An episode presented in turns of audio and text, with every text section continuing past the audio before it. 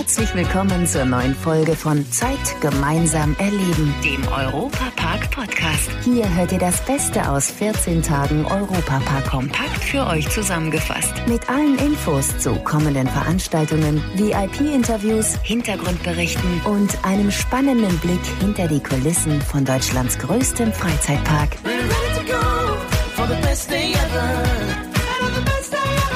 Hallo liebe Fangemeinde des Europaparks, schön, dass ihr alle bei uns seid. Ich bin Matthias Drescher und nehme euch gleich mal mit in den neuen Wasserpark Rolantica. Der Rolantica Countdown.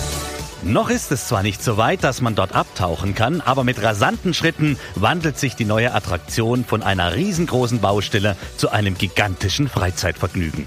Die ersten Rutschen sind montiert, das Adrenalin schießt durch den Körper allein bei dem Gedanken, die Ampel wird grün bei der Rutsche und los geht's. Bis zur Ekstase geht es dann bei der Vorstellung, wie das Wasser ins Gesicht spritzt, der Fahrtwind die Haut kühlt und man vor lauter Freude johlend davonsaust. Wasserrutschen macht eben einfach Spaß. Das bestätigt auch das erste Rutschen-Testvideo von Rolantica. Die Eröffnung ist zwar erst am 28. November, aber für eine Stunde wurde die Halfpipe-Rutsche schon jetzt zum Test geöffnet. Thomas Mack von der Europapark Geschäftsführung. Das war nicht der Polier, den wir da reingeschickt haben. Das waren tatsächlich Profis von ProSlide, von unserem Wasserrutschenlieferant aus Kanada, die im Prinzip immer vor Ort sind, wenn es darum geht, die Rutschen äh, in Betrieb zu nehmen. Nachdem waren aber dann doch der ein oder andere Mitarbeiter dabei und durfte schon mal rutschen. Und der Rutschentest war ein voller Erfolg. Obwohl es nur 10 Grad Wassertemperatur hatte, waren die Testrutscher hellauf begeistert und wollten gar nicht mehr aufhören zu rutschen. Auch seine Söhne freuen sich schon enorm auf die Eröffnung des Wasserparks vor allem sein älterer Sohn. Als die Rutschenteile äh, nebenan lagen, da waren wir fast jeden Tag und dann ist es durch die Röhren durchgelaufen und der würde am liebsten jetzt schon ohne Wasser rutschen. Und wir sind regelmäßig hier, weil er auch alle Rutschen schon kennt und jede Achterbahn, glaube ich, weltweit kennt. Er ist ein richtiger Achterbahn-Freak, sage ich mal. Er hat also auch die Markgene und möchte natürlich der Erste sein, der die Rutschen dann rutschen darf. Und die Vorfreude ist nicht nur bei seinen Kindern groß, sondern auch bei Thomas Mack selbst. Wir freuen uns da mega drauf, ist ja klar. Also wie bei jeder neuen Achterbahn sind wir ja auch immer die Ersten in der Familie, die dann auch mitfahren. Das war als Kind schon so, dass wir die Testfahrer waren und so wird es natürlich auch bei der Rutsche sein. Tobias Siegwart, Europapark Radio. Alle anderen dürfen sich auf den 28. November freuen. Da wird die neue Wasserwelt Rolantica offiziell eröffnet. Und wer sich dann nach einem rasanten Badetag wieder richtig stärken möchte, der wird natürlich in den vielen Restaurants des Europaparks bestens versorgt. Dabei lernt er dann auch gleich noch neue Freunde kennen und hat jede Menge Spaß. Nicht umsonst ist der Europapark Deutschlands bester Freizeitpark. Topfgucker. Die Küche im Europapark. Der wahrscheinlich längste Tisch von Rust steht im neuen Hotel Kronasar und wird Chefstable genannt. Chefstable heißt übersetzt nicht der Tisch der Chefs, sondern der Tisch der Köche.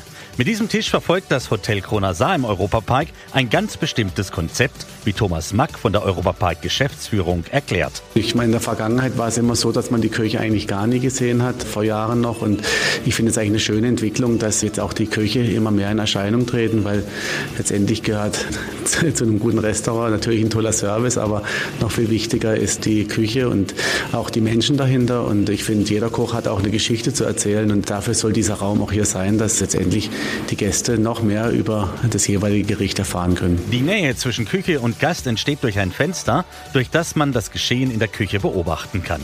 Der Chefstable geht sogar noch einen Schritt weiter, sagt Julian Scheibel. Das ist der Küchenchef vom Restaurant Tre Kronen im neuen Hotel Kronasar. Wir haben hier unser Fenster, wo Leute reingucken können. Wir haben die Tür hinten, wo Gäste auch einfach aufstehen können während des Essens und können einfach mal in die Küche kommen. Das ist gerade mit Familien, wenn Kinder hier dabei sind, relativ interessant. Am Chefstable begegnen sich völlig fremde Menschen. Damit es nicht ein Essen in Stille wird, hat die Küche schwer überlegt, wie man die Leute zusammenbringt. Wir sind dann einfach drauf gekommen, dass wir sagen, wir machen den ganzen Tisch voll mit Essen, das man rumreichen muss, weil das ist ja genau das, wie es bei einer Familie, wenn man zu Hause ist, einfach Zweisamkeit erzwingt ein wenig. Für Oktober, November und Dezember gibt es noch freie Plätze am Chefstable.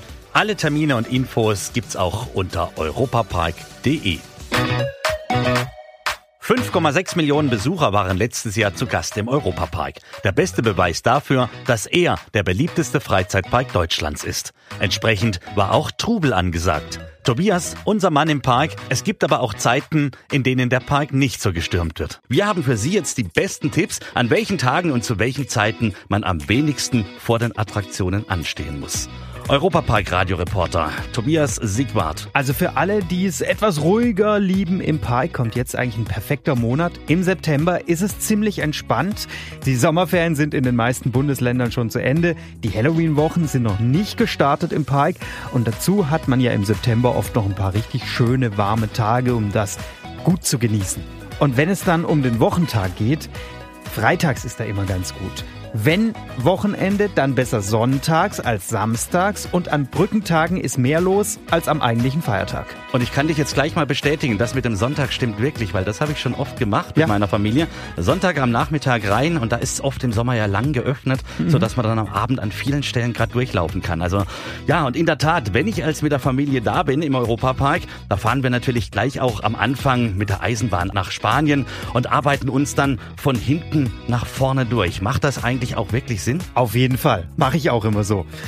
Und es gibt sogar noch ein paar Detailtipps für einzelne Attraktionen. Bei der Silverstar ist statistisch vor 10 oder zwischen 13 und 14 Uhr am wenigsten los. Die Euromir fährt man am besten am Abend. Bluefire und Arthur lohnen sich nachmittags mehr als abends, denn die wollen dann abends viele nochmal so zum Abschluss fahren. Ja, also, und wenn man das einigermaßen befolgt, Tobias, dann steht, glaube ich, einem perfekten Tag im Europapark nichts mehr im Wege, gell? Ja, ja, Okay, und wir gehen jetzt los und probieren das einfach mal aus. ja, das machen wir. Leider sind wir schon am Ende der heutigen Folge angekommen. Die nächste Folge gibt's am Samstag in zwei Wochen. Aktuelle Infos, Hintergrundberichte gibt es beim Europapark Radio auf radio.europapark.de und alle 14 Tage samstags auf Schwarzwaldradio ab 9 Uhr bundesweit auf DAB Plus, per Web und auf der App. Vielen Dank fürs Zuhören und bis zum nächsten Mal bei Zeit gemeinsam erleben, dem Europapark Podcast.